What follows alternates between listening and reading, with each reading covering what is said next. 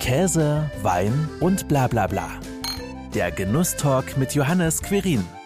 Da weiß man, was man abends getan hat, was man in den Wirtschaftsshops manchmal nicht so ganz weiß. Da waren wir in 18 verschiedenen Calls und hatte ich weiß nicht wie viele PowerPoints angeguckt. Der Wertbeitrag im Weinberg, der ist deutlich besser sichtbar. Kerstin und Frank leben bereits seit 1999 in Stuttgart-Degerloch, gehen eigentlich ganz anderen Berufen nach und haben seit 2020 für viele ein total unübliches Hobby. 27 A Trollinger Reben in Terrassenlage. Warum sie auf so eine Schnapsidee gekommen sind, wie sie von echten Winzern aufgenommen wurden und ob ein selbstgemachter Wein komplett anders schmeckt als ein gekaufter, darüber unterhalten wir uns im heutigen Genusstalk. Liebe Kerstin, lieber Frank, schön, dass ihr heute meine Gäste seid. Vielen Dank. Wir freuen uns, dass wir hier sind. Hallo Johannes. Ja, sicherlich nicht nur meine erste Frage, sondern auch eine Frage, die ihr sehr, sehr häufig gestellt bekommt und als erstes hört, äh, wenn man mit euch zu tun hat. Wie kommt man überhaupt auf die Idee, sich einen eigenen Weinberg zuzulegen? Sehr gute Frage. Also wir wohnen seit 2014 äh, hier direkt im Scharrenberg. Das ist das Gebiet gegenüber. Und wir sind auch gleich, kaum dass wir eingezogen sind, in den lokalen Weinbauverein eingetreten. Das nennt sich Verein der Freunde des Schimmelhüttenwegs. Die Nachbarin ist im Vorstand, die hat uns sofort geködert gewissermaßen, sind eingetreten. Und dann war immer so die Diskussion, Mensch, Lisa, wenn es mal einen Weinberg zu pachten oder zu kaufen gibt, wir wären da interessiert. Hat uns keiner geglaubt am Anfang. Und dann kamen wir eines Morgens mal sonntags vom Joggen zurück. Da hing dann ein Schild, Weinberg zu verpachten oder zu verkaufen. Und ich schnell entschlossen rein und zugeschlagen, zugegeben, unverhandelt. Das, den, den Deal über die Bühne gebracht und seither besitzen wir diese Weinberge oder mehrere Parzellen. Und und äh, gucken von unserer Terrasse da auf die Weinberge drauf. Also alles gut und zu keiner Sekunde bis jetzt diese Entscheidung, diese Schnellentscheidung bereut. Ja, also ihr wart auch gleichzeitig beide Feuer und Flamme oder hast du da mehr gezogen, Frank, und Kerstin konnte dann gar nicht anders? Ich, ich fange mal an. Also ich glaube schon, dass ich so der Impuls mal war, aber das Feuer hat die Kerstin dann irgendwie so erreicht, die Begeisterung an diesem Projekt. Wein hat uns immer begleitet, äh, im Urlaub und über viele Jahre. Also wir haben viele Weinregionen in der Welt angesehen, von Kalifornien bis äh, nach Neuseeland sogar. Also haben viel gesehen und äh, jetzt haben wir eben noch mehr Urlaub quasi direkt vor der Haustüre, weil wir den Weinberg haben.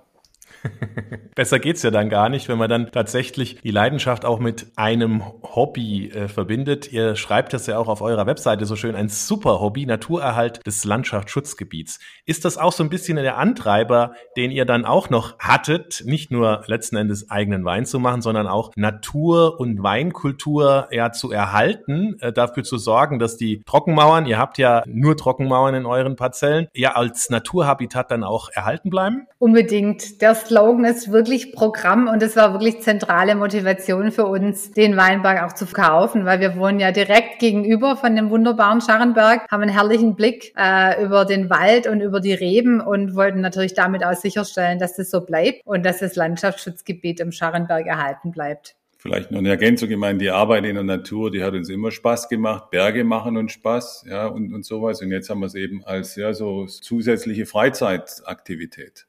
Ja, das ist natürlich eine spannende und auch sicherlich manchmal ganz schön schweißtreibende Freizeitaktivität. Ich habe es ja schon gehört, Frank, du hast es ja gesagt, Entscheidung nie bereut, aber wie oft habt ihr denn jetzt schon geflucht? Noch nie. Ich ein bisschen öfters, muss ich gestehen. Es macht viel Spaß, aber es gibt so eine Phase Mai, Juni, wenn diese Laubarbeiten anstehen. Und äh, wie du ja weißt, wir haben beide ziemlich ambitionierte Jobs. Jetzt im Homeoffice ist es ein bisschen einfacher, weil wir nicht so viel reisen. Aber wenn da morgens um halb fünf der Wecker klingelt und man weiß, man muss von fünf bis sieben so und so viel Reihen machen ähm, und dann abends von sechs bis acht, neun, bis es dunkel wird, wieder da überkommt einen manchmal dann schon der Gedanke, es wäre auch manchmal schön, man könnte liegen bleiben. Äh, aber in Summe, ich glaube, das Ergebnis zählt dann und das ist dann doch höchst motivierend. Also für mich ist alles okay. Ich finde es herrlich da drüben morgens, also kleiner Widerspruch. Das darf ja auch sein. Wenn dann einer mehr macht, ist es ja auch nicht genau. so schlimm, solange vielleicht dann auch die Flaschen gerecht aufgeteilt werden. Aber wie seid ihr jetzt dran gegangen? Ne? Du hast jetzt ja gerade eben beschrieben, äh, einfach spontan rein, Vertrag wasserdicht gemacht und dann hattet ihr plötzlich 27a. Wie habt ihr euch denn da drauf dann vorbereitet? Habt ihr äh, da auch irgendwelche Unterstützung gehabt oder seid ihr da auch ja so Learning by Doing mäßig eingestiegen? Ich glaube, wir haben beides gemacht. Also Gott sei Dank haben wir einen Nachbarn hier, der einen Weinberg bewirtschaftet, der gelernter Weinbautechniker ist und auch eine Ausbildung in Weinsberg genossen hat. Und der hat uns wirklich so diese Basics gezeigt. Wir haben dann auch sofort eine WhatsApp-Gruppe gegründet, die sich nennt Wenger der Azubis. Also wir. Fühlt sich ein bisschen komisch an, im stolzen Alter von Anfang 50 nur Azubi zu sein. Aber in dem Fall waren wir es wirklich. Und der hat uns dann wirklich von Woche zu Woche immer wieder gesagt, was es dann zu tun gibt, weil wir waren wirklich die absoluten Newbies am Anfang. Und dann haben wir natürlich uns viel angelesen. Frank versteht zugegebenerweise viel, viel mehr von Wein, vor allem beim Trinken, aber auch im, im Weinberg. Aber wir waren schon immer naturbegeistert, haben einen Garten und ich sag mal, Reben ausgeizen ist nicht so viel anders wie Tomaten ausgeizen. Das heißt, da kriegt man relativ schnell auch ein Gefühl dafür. Ich sage trotzdem, wir sind immer noch erst im zweiten Lehrjahr. Nächstes Jahr das dritte und haben wir es vielleicht ja mal gelernt, kann man sagen. Schauen wir mal. Also die alteingesessenen äh, da haben euch da auch positiv aufgenommen und nicht irgendwie, äh, was äh, sind das jetzt für zwei, was wollen die? Haben die überhaupt Ahnung oder ist das jetzt wieder nur so ein verrücktes Hobby und nachher liegt der Weinberg da doch noch wieder brach? Wie haben die reagiert? Ich glaube, am Anfang wussten die das gar nicht so richtig, wie ernst wir das damit meinen. Ja, also ich glaube, das hat sich so irgendwo entwickelt und jetzt auch, dass wir den Wein ja verkaufen und nicht nur privat so genießen. Das war so der letzte Punkt. Ups, die meinen es ja wirklich also ernst mit dem Projekt und wie wir auch der Webpage agieren, äh, soziale Medien und so weiter starten. Das machen die Kollegen nicht. Also da betreten wir schon gewissermaßen Neuland, rütteln etwas auf im positiven Sinne. Äh, haben wir uns schon etabliert, zu früh, glaube ich, zu sagen. Gerade mal ein Jahrgang auf den Markt gebracht. Also da werden wir sicher noch kritisch beäugt. Wie lange halten die das durch und funktioniert das überhaupt? Äh, und wenn dann Corona rum ist, wer arbeitet dann da den ganzen Sommer über im Weinberg. Also da gibt es sicher noch Fragen bei den, bei den Kollegen. Auf der anderen Seite, die finden es toll. Wir kriegen auch viel positive Rückmeldungen von Nachbarn, von Spaziergängern, die hier vorbeigehen, die einfach sagen, wir finden es toll, dass es so Leute wie euch gibt, die das machen. Also und das erfüllt uns auch mit Stolz und Genugtuung und aber auch einfach die Freude, die wir an der, an der Arbeit haben. Jetzt hast du es ja schon gesagt, 2020 gestartet, der erste Jahrgang ist jetzt 2021 in der Flasche. Wir haben ihn auch äh, ja, im Podcast logischerweise mit dabei. Ich habe ihn auch schon im Glas. Ähm, erzählt doch mal ein bisschen was zu eurem Vis-a-vis. -vis. Einem Trollinger ist er ganz klassisch oder ist er ganz anders. Gut, er ist äh, Trollinger. Er kommt für mich aber eher so als, als äh, hier sieht man es bei dir im Glas, er, er, ist etwas dunkler, als man vielleicht erwartet. Die Blume ist, wie ein Trollinger sein soll. Äh, wir schmecken immer so Pfefferaromen raus, also für uns oder Bittermandeln. Ähm, er hat einen relativ guten Grip, finden wir, äh, im Gaumen und beim Trinken. Aber er ist kein üblicher Trollinger, glaube ich. Und das hatten wir auch nicht vor. Also unser Anspruch war, auch vor als wir zum Weingut gegangen sind, die uns beim Ausbau helfen. Wir wollen 10 von 10 Punkte. Also wir wollen jetzt nicht irgend so einen durchschnittlichen Trollinger da anbieten, sondern wir wollen zeigen, dass hier in Stuttgart am Scharrenberg mit Einsatz, mit Ambition und mit Anspruch ein toller, cooler Wein, in dem Fall Trollinger, gemacht werden kann. Und ich muss dir sagen, wir gucken ja auch immer so, äh, was die Konkurrenz macht. Und jedes Mal, wenn ich dann wieder den selber aufmache, denke ich, wow. sensationelles Produkt. Also ich finde ihn immer wieder toll. Ich entdecke ihn auch für mich immer wieder bei jedem Schluck so fast wieder neu. Aber jemand, der normalen Trolling erwartet, der wird wahrscheinlich vielleicht enttäuscht sein, aber auf jeden Fall überrascht. Aber ich glaube, das war auch der Anspruch, mit dem wir an den Start gegangen sind. Das machen wir nicht nur beim Wein so, sondern das machen wir, glaube ich, bei allem, was wir anfangen, ganz oder gar nicht und alles mit wahnsinnig viel Leidenschaft. Und das war auch der Anspruch zu zeigen, dass man aus Trollinger, der ja teilweise so ein bisschen belächelt wird als Wein, dass wir auch da wirklich ein super Produkt machen kann. Und da gibt's ja diesen berühmten Spruch, Qualität ist, wenn der Kunde wieder kommt und nicht das Produkt zurückkommt. Und das können wir mittlerweile wirklich sagen. Wir haben im September abgefüllt und vermarkten jetzt, sage ich mal, seit ein paar Wochen und haben schon wahnsinnig viele Nachkäufer und eine tolle Resonanz. Und das ist eigentlich das, was einem wahnsinnig viel Antrieb gibt, einen dann wieder morgens um fünf aufstehen lässt oder bis tief in die Nacht im Weinberg arbeiten lässt. Wie war das denn äh, jetzt so von, von Schritt zu Schritt, bis der ähm, Wein tatsächlich in der Flasche war? Wie war so der Entwicklungsprozess auch der Marke vis-à-vis -vis Weingut Heikst? Wie seid ihr da vorgegangen? Ich meine, ihr seid ja jetzt nicht unbedingt branchenfremd. Im anderen Nicht-Wenger Leben macht ihr natürlich auch Berufe. Da kann man natürlich auch das eine oder andere, was man da äh, beruflich macht, auch hier anwenden. Aber nichtsdestotrotz ist es ja auch nochmal was ganz anderes, ob man das jetzt für ein Unternehmen X macht oder eben auch für sich selbst, für seine kleine Unternehmung. Nachdem ich ja die Marketingfrau bin, starte ich mal. Und es war in der Tat kein so ein ganz einfaches Unterfangen. Aber wie man das macht, wenn man ein neues Produkt auf den Markt bringt oder überhaupt einen neuen Brand, haben wir natürlich erstmal eine klassische Markenpositionierung gemacht. Also was sind so die Treiber, wofür steht der Wein, was ist die Speerspitze der Kommunikation?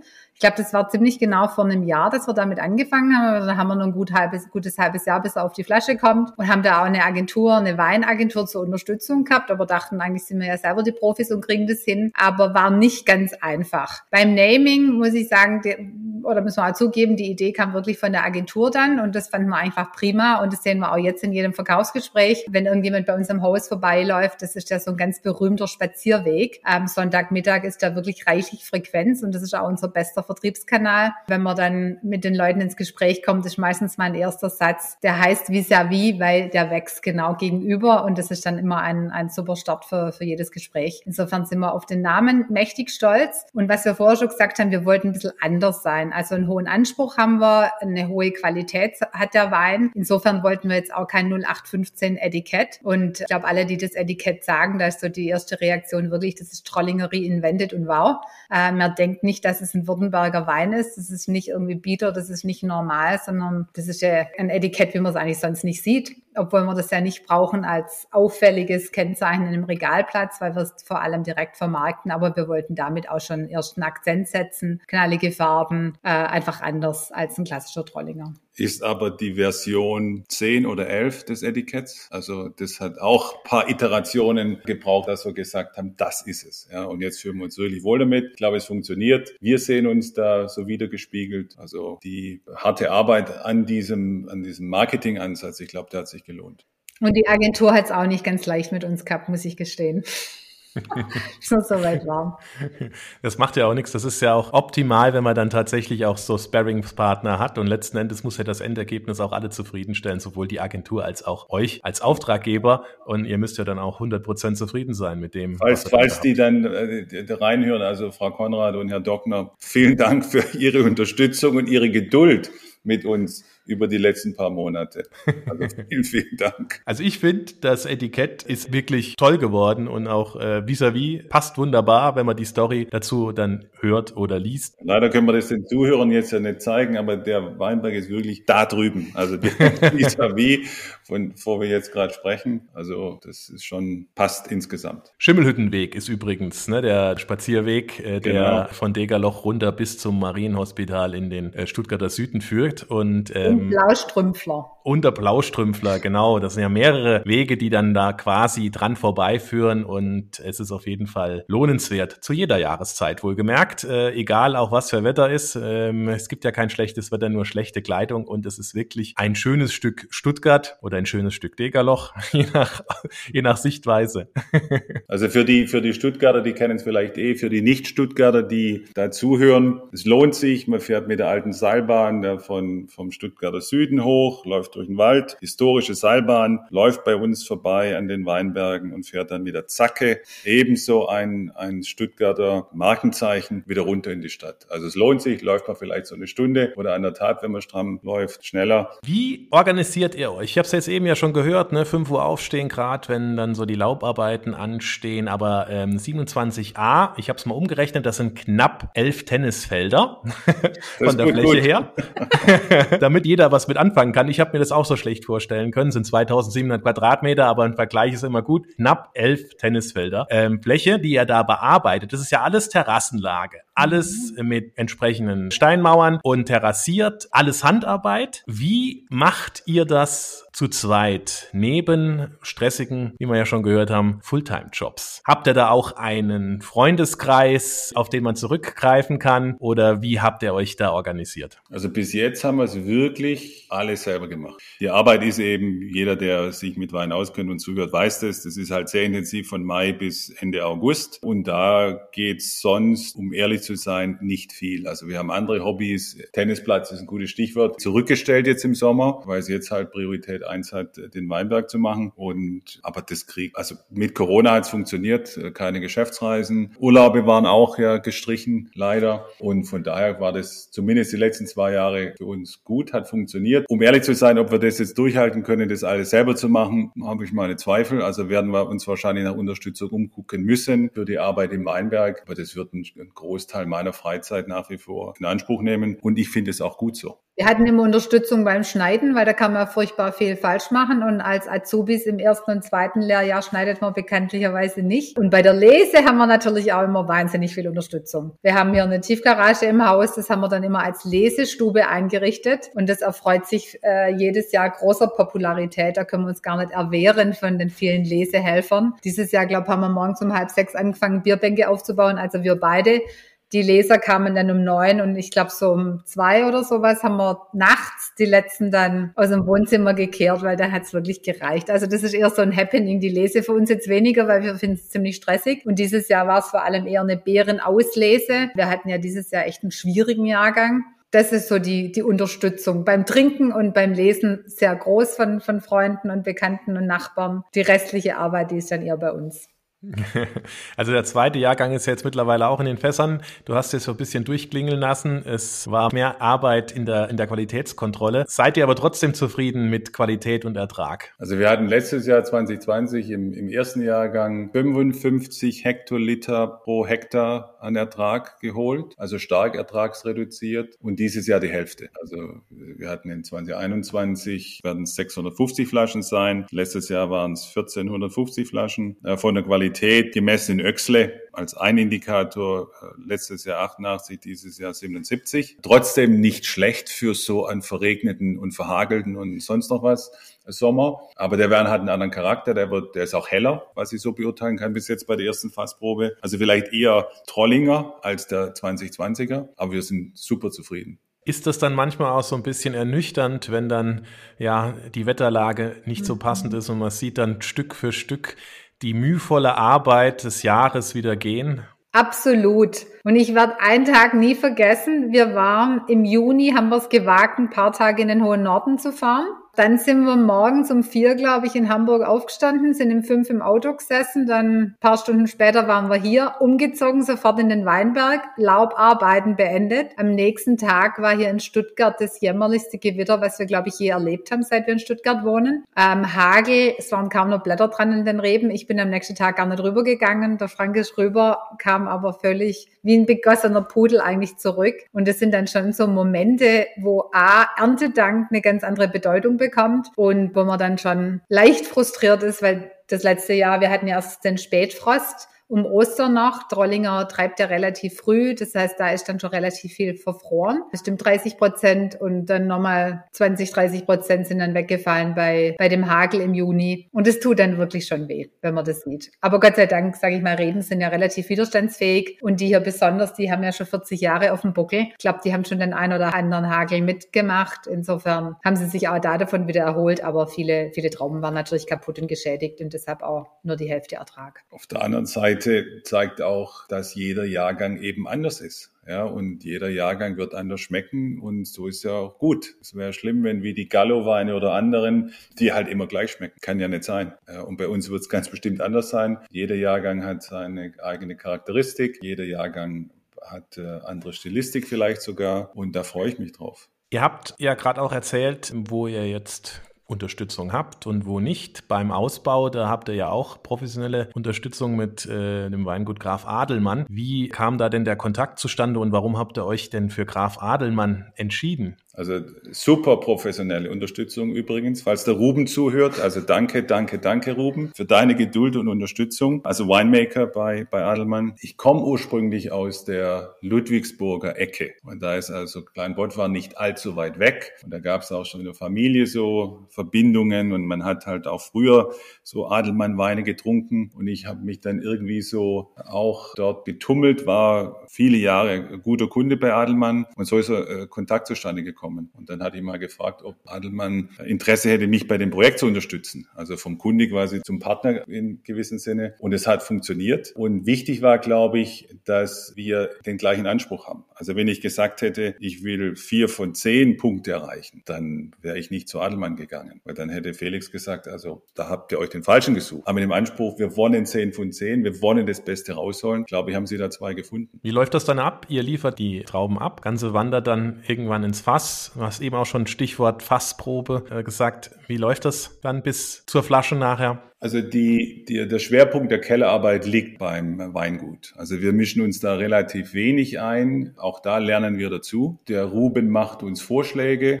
Wir besprechen das. Aber der, der Großteil der, der reinen Kellerarbeit, der, der obliegt dem, dem Weingut. Wir sind bei Adelmann Lohnausbauer und entsprechend hat äh, Adelmann hier schon eine große Rolle, was auch die Qualität am Ende des Weins angeht. Was uns übrigens auch wichtig war, ähm, ohne jetzt zu sagen, die Weine müssen deshalb schlecht sein. Wir wollten keinen Garagenwein machen. Also sagen, jetzt stellen wir uns ein paar Fässer in die Garage und probieren das auch nochmal so mit. Da ist mein Anspruch einfach ein anderer und wir wollen Top-Qualität und ich glaube, mit Ruben und Felix klappt es, wie wir uns das vorgestellt haben. Und falls beide zuhören, auch da nochmal herzlichen Dank. Ich habe ihn ja jetzt im Stielglas, ne? Wenn man jetzt Trollinger trinkt. Gutes Glas. Genau, äh, natürlich ein gutes Glas.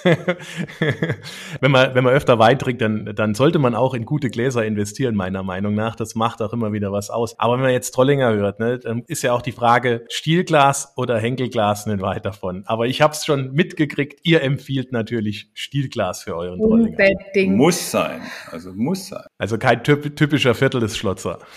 Nein, um, ich, ich müsste vielleicht mal ausprobieren, aber wahrscheinlich schmeckt er daraus gar nicht. Also, nee, wir, haben, wir haben genau das gleiche Glas hier bei uns im Haus auch stehen.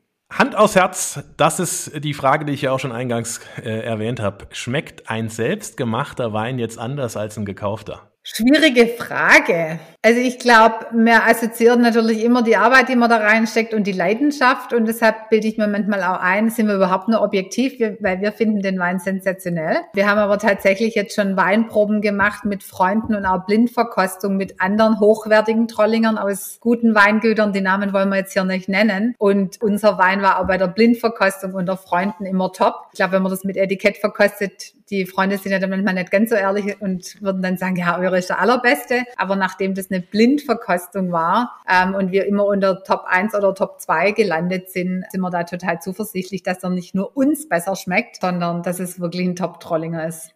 Was habt ihr denn für weitere Pläne? Noch mehr dazu nehmen an äh, Weinreben oder tatsächlich erstmal jetzt das dritte Jahr abwarten, wie sich das entwickelt und wie sich dann auch vielleicht die Arbeit aufteilt? Also man weiß ja nie, ja kann ja sein, dass es noch, noch größer wird. Momentan nicht geplant. Da steht noch eine alte Weinberghütte, die ist etwas runtergekommen, in die Jahre gekommen. Die wollen wir nächstes Jahr erneuern. Das ist nicht ganz einfach, da eine Baugenehmigung oder eine Renovierungsgenehmigung zu kriegen von der Stadt. Ist ja Naturschutzgebiet. Richtig so, dass es nicht einfach so genehmigt wird.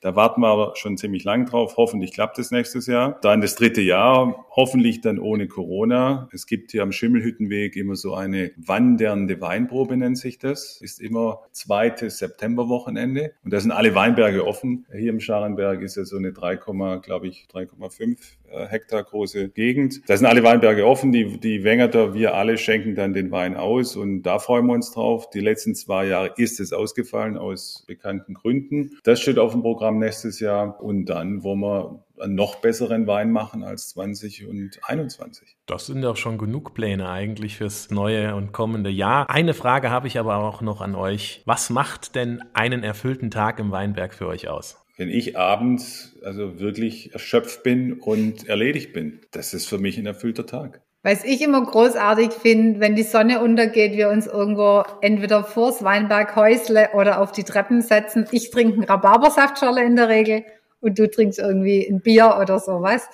Ähm, das ist einfach so ein herrlicher Moment nach getaner Arbeit. Und es ist sehr wahrscheinlich auch wirklich ein komplettes Gegenteil zu dem, was er sonst macht und mhm. hilft auch beim Entspannen. Absolut. Da so. weiß man, was man abends getan hat, was man in den Wirtschaftsshops manchmal nicht so ganz weiß. Da waren wir in 18 verschiedenen Calls und hat, ich weiß nicht, wie viel PowerPoints angeguckt. Der Wertbeitrag im Weinberg, der ist deutlich besser sichtbar. Ja, herzlichen Dank für eure Zeit und die spannenden Geschichten aus eurem, ja, man kann ja fast eigentlich gar nicht mehr sagen, Hobby Weinberg, weil schließlich den Wein gibt's ja auch zu kaufen. So ist das. Johannes, vielen Dank für deine Zeit. Danke, dass du uns gefunden hast und für dieses Gespräch. Freut uns sehr. Vielen Dank auch von meiner Seite. Hat Spaß gemacht. Das war Käse, Wein und bla bla bla.